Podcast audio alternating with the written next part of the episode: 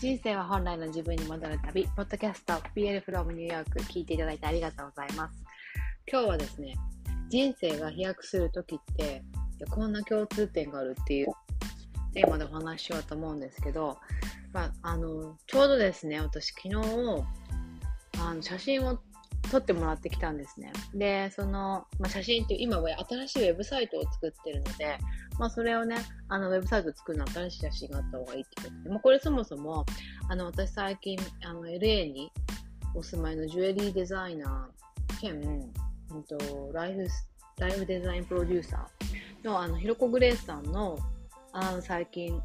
ブランディングの講座と、あと個別のビジネスコーチング受けてるんですね。で、あの、ひろこ先生にその新しい、まあ、あの、 Eat Beautiful のグループコーチングとかディプロマコースもかなり、あの、ひろこ先生に、あの、いろいろアドバイスいただいてっていうのはもう、あの、彼女もご自身で何個もそういったコーチングとか、あの、ディプロマコースやってらっしゃいますし、あと、あといろんな、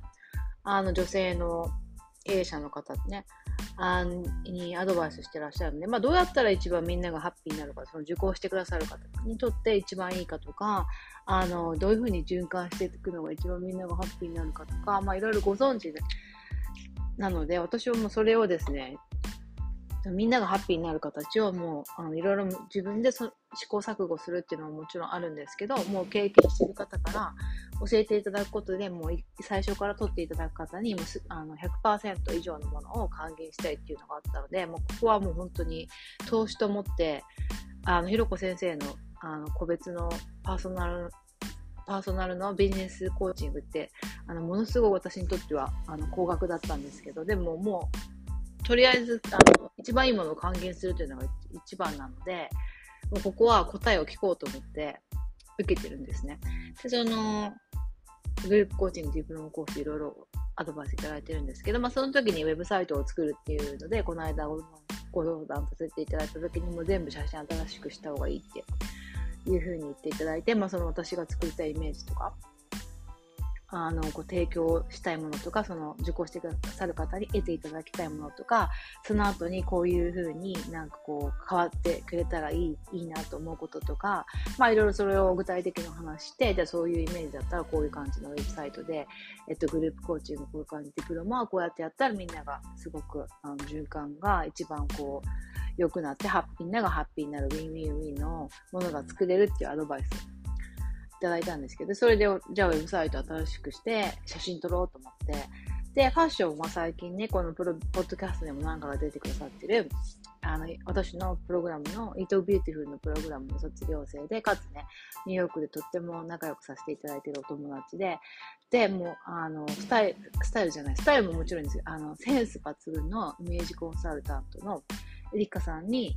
えっ、と、そのファッションはいろいろアドバイスいただいてたんですね。で、私昔からファッションって好きなんですよ。で、自分で言うのもおかしいんですけど、ニューヨークに来てからもすごい褒められるんですね。あの、最近もあれなんだけど、子供の前ってすごいファッション好きだったから、それで行くともうジムとか行っても、どっかの集まりとか行っても、すごい褒められてたんですよ。だから私ファッションってアドバイスとかいらないって思ってたんですね。それがやっぱり出産してから、もうとにかくそのファッションとか外見を一番、そのアウトフィットで一番いい状態にするっていうのがもうすごいプライオリティがものすごい低くなってたので、ね、洋服買ったとしてももう家で着れる、こう汚れてもいい服とか、もう普段着ばっかりで、お出かけする機会も特にコロナとかさ、息子を産んで今4歳なんですけど、息子を出産してコロナになってると、本当出かける機会がなくなってたし、お仕事も私基本家だから、もうズームでも、まあ上だけなんとか着てればいいわけなの、全体でこうすごい素敵なコーディネートしなきゃいけないみたいな機会がずっとなくて、でもなんか自分は別にファッションは、あの、そんなにセンス悪くないし、いつも褒められてるから、みたいな感じだったんですね。でも気がついたらなんか、やっぱりそういうの、ファッションも怠けてると、こう、鈍ってくるっていうのはあると思うんですよね。あとやっぱりなんかついつい、あの、この後子供を迎えに行くから歩きやすい、あの、靴にしようとか、バッグもお水のボトルが入って、お菓子が入ってとかってなってると、やっぱその外見のことが一番っていうよりも、やっぱりこう、何ですか、実用性とか、ね、そっちの方が、にどうしても重きを置いてくると、やっぱどうしても妥協になってくるんですよね、外見のそのファッションが。ね、でもそれに結構気づかなくなってて、で、それをやっぱりプロとかで、で、そもそもひろこ先生になんかこう見ていただいた時に、インスタグラムとか全部お母さんの顔になってるって言われて、お洋服もなんか全部家で洗いそうなものばっかりって言われて、確かにもう洗う、自分が選ぶ基準がまさになんか洗えるかどうかで、この description のとこでね、洗濯の仕方、 machine wash って書いてないと買わないみたいな感じだったんですよ。綿、綿で machine wash できるやつじゃないと。で、気づいたらなんかそんな感じの服ばっかりになってて。でもそれってやっぱり、その、一歩、一歩も二歩も先を行ってる方から指摘されないとやっぱ気づかないんですよね。周りもやっぱママが多くなってたし、で、居心地いいし、で、それなりになんかカジュアルでもちょっとおしゃれしてるものが多かったから、それでいいんだって思ってたんですけど、でもお仕事するとなると、やっぱプロフェッショナルとして、その見られ方ってすごい大事だなっていうそれはひろこ先生に教えていただいたんですね。で、そう、変えようと思って、で、えー、エリカさんにご相談したら、エリカさんがしっかりと、私がなりたいイメージとか、あの、エリカさんはね、この間、えっ、ー、と、いくつか、ポッドキャストでもどういうふうにして、そのイメージを、なりたいイメージを叶えていくかとか、洗練された、え、ー、と、姿にしていくかとか、そういうのをポッドキャストで、ね、いくつかお話してくださってると思うので、それきっとね、聞いていただけるといいと思うんですけど、まさにね、そのお話しされてたのを私やっていただいたんですよ。自分がどういうイメージになりたいかっていうのをお伝えして、で、今の状態とその理想のイメージ、どこが離れているかとか、どういうふうに近づけていったらいいかとか、じゃあ今持ってるアイテム全部見せして、そのイメージになりたいためには、ね、こういうのが、こういうふうのを買ってこういうふうに合わせるといいですよ、みたいなイメージとかもこう、あの、画像で、で見せていただいて、でね、そこ、それに合わせていくのって結構なコミットメントなんですよ。っていうのは、ほら、買い物とかでも、なんかちょっとこれ可愛いなって思うじゃ、思うのあるじゃないですか。私結構そういうので今まで買ってたんですね。でも、その、エリカさんに提示していただいた、私がなりたいイメージはこれで、必要なのはこれで、で、こういう色、色、色の合わせ方で、こういう素材の合わせ方でってなると、ちょっといいなと思っても買えないのが多いんですよ。で、これ買ったら、じゃあまたスカートもないと全部合わせるとなると、スカートも靴もジャケットも必要だなみたいになるから、ちょっといいなと思っても買えないし、その色とか形でとか探さなきゃいけないから、まあ、結構本気で変わりたいって思わないと多分やらないなって思ったんですね、私は。だからちょっと外、なんかこうファッション、おしゃれになりたいなぐらいだったら、多分あそこまで、え、っと、その、こうですよって言われたものに従ってお買い物するって結構難しいんじゃないかなと思ったんですよ。でも私はその、やっぱりこう、あの、受講してくださる方に、こういうふうにイメージ想像できますよって、やっぱ想像していただくことってすごく大事だから、それがあることによってモチベーションが高まったりね、とはその体型とかお肌もそうなんですけど、あの、なるわけじゃないですか。だから、本当か、あの、体と肌が変わると、ファッションとかメイクとか、あの、すごく興味持たれたり、表情も変わったりってすごく多いんですけど、あの、私の場合は、すごくやってきてよかったなと思ったのはもう体型と肌はずっとやっぱその自分のメソッドがあったから維持してたんですね。だから今それを変えたいっていうところはなかったからファッションとかだけ変えたらすぐあの、その、思ったイメージになれるっていうのはものすごいやっぱり体型とか肌維持してよかったなとは思うんですよ。まあこれはちょっと別の話なんですけど。だからその受講してくださる方も体型とか変わると本当ファッションも変わるし、皆さんどんどんおしゃれしたくなるし、ね、あの、ヘアスタイル変えたりとか、ね、メイクももっとこうやったら綺麗になるよって言われたらやってみたくなったりとか、本当どんどんなんか雪だるま式みたいな感じで綺麗になっていくんですよね。で、やっぱそれを想像していただくには、その、あの、お教えしてる私が、そういう風に見えてないと、なんかこう想像できないじゃないですか。だからこれってやっぱプロとして、あの、絶対やらなきゃいけないこと、仕事の一環として、なんかね、外見よ、あの、外見って結構ほら、プラスアルファに捉えられがちなんですけど、なんていうかな、なんか、その、最優、最、最も必要なもんじゃないって思いがちじゃないですか。ね、エイカさんもよく言ってたんだけど、ファッションって別に、あのー、命に関わるものじゃないから、やっぱすごい本気で取り組む人って少ないっていう話をされてて、これ本当そうだと思うんですよね。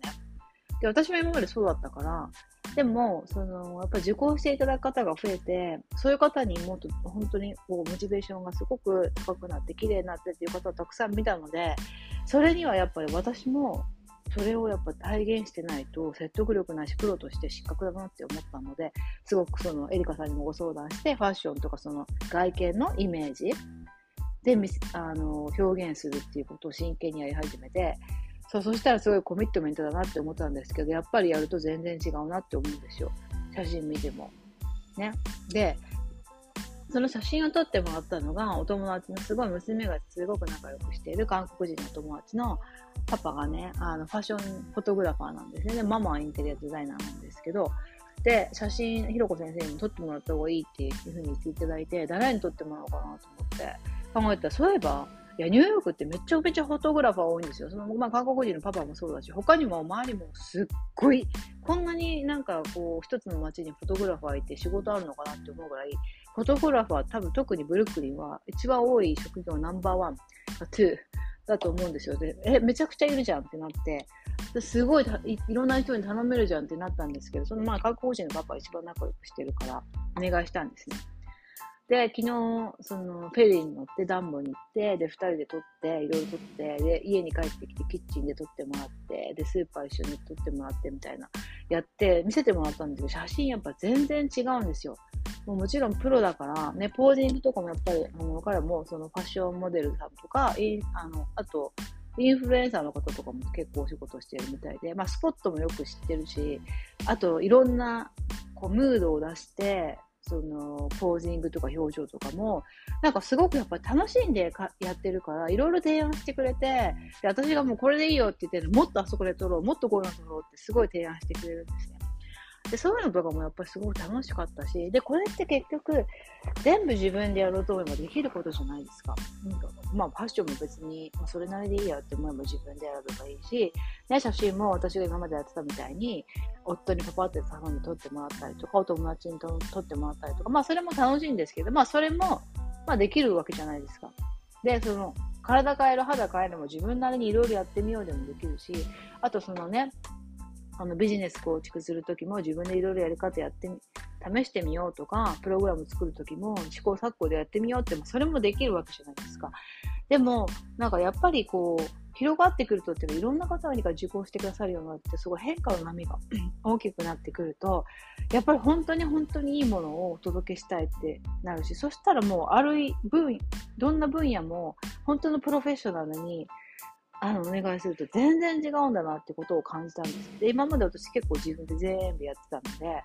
で、それがやっぱり受講してくださる方が増えたことによって、私ももっといいものを提供したいと思うようになって、いろんな方に、ひろこ先生だったり、エリカさんだったり、そのフォトグラファーの友達だったり、本当のプロフェッショナルに、ね、きちんとした対価をお支払いして、お願いして、時間を割いてもらってやってもらうと、全然やっぱり結果が違うんだってなって、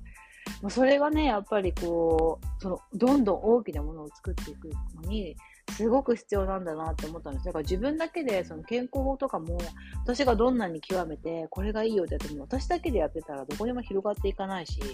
多分そんなにこう、モチベーションっていうか、もっといろんな知識を得て、ね、あの、私はやっぱり、その、変わってくださったりとか、喜んでくださったりするのが好きだから、やっぱやってるとこってあるんですよ。もちろん自分もそうなんです。でも自分だけだったらもうこれでいいやってなるわけなので、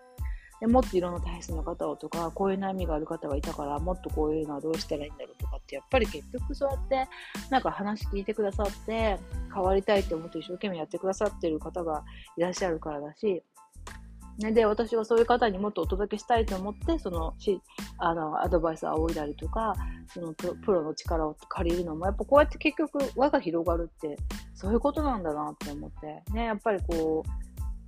ギビングも大きくなって、そしたらもう、あの、与えていただくものも大きくなって、でそれがやっぱ相乗効果でどんどん変化の波とか、影響の波とかが大きくなっていくんだなって思って、なんかそれがね、すごく楽しいなって思うんですね。だから、あの、 Eat Beautiful も、もちろん受講してくださった方もそうですし、あの指導者養成も考えてるんですけど、これもあの教えて終わりじゃなくても、みんなで大きくなっていくっていうこともずっとやっていきたいなっていうのを改めて思って、これはひろこ先生にもご指導いただいたんですけど、だからその、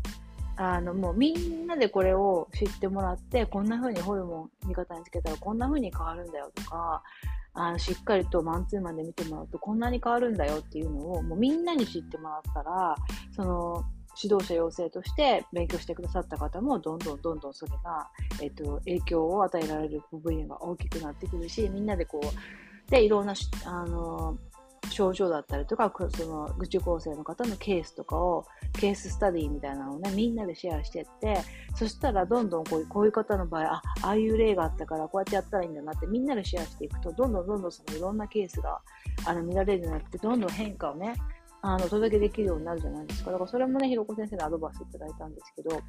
まあそういう感じで、みんなで、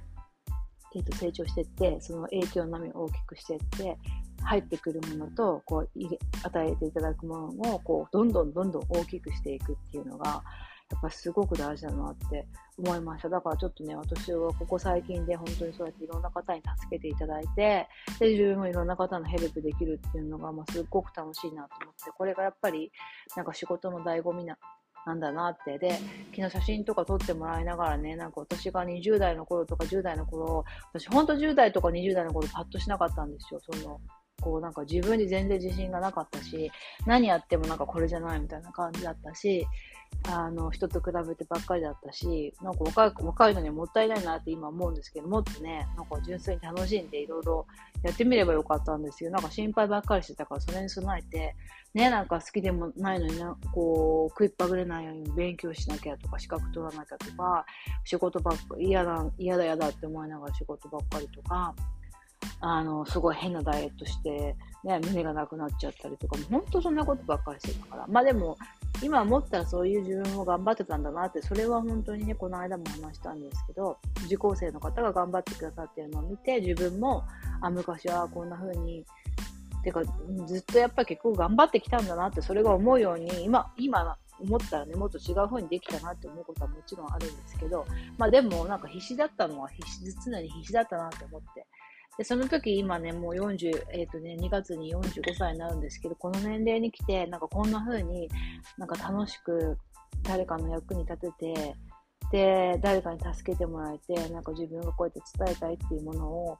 こう聞いてくださる方がいて、ちょっとずつ広がってっていう状況になったのが、なんか本当に嬉しいなって思って、だから、あの、きっとに今そういう風な状況じゃない方も、絶対、あの、もう皆さん頑張ってるというのは私がよく知ってるので、それが絶対にね、あのー、実る時が来ますよっていう話と、ね、あとなんかこうみんなでやっぱりどんどん成長して、なんかこうね、えっ、ー、と、広げていけたらいいなって思思ってるので、このね、あの、ポッドキャスト聞いてくださってる方も本当にその中の一員で、あの、聞いてくださる方がいるからこそね、私もこうやって毎日、あの、毎週だ、毎週お届けできるっていうのがあるので、それだけでも本当に、あの、私の、こう、与え、与えてくださってる方の一人だっていうことで、ね、今日またね、ちょっと本当に改めて感謝したいなっていうふうに思ってます。本当にありがとうございます。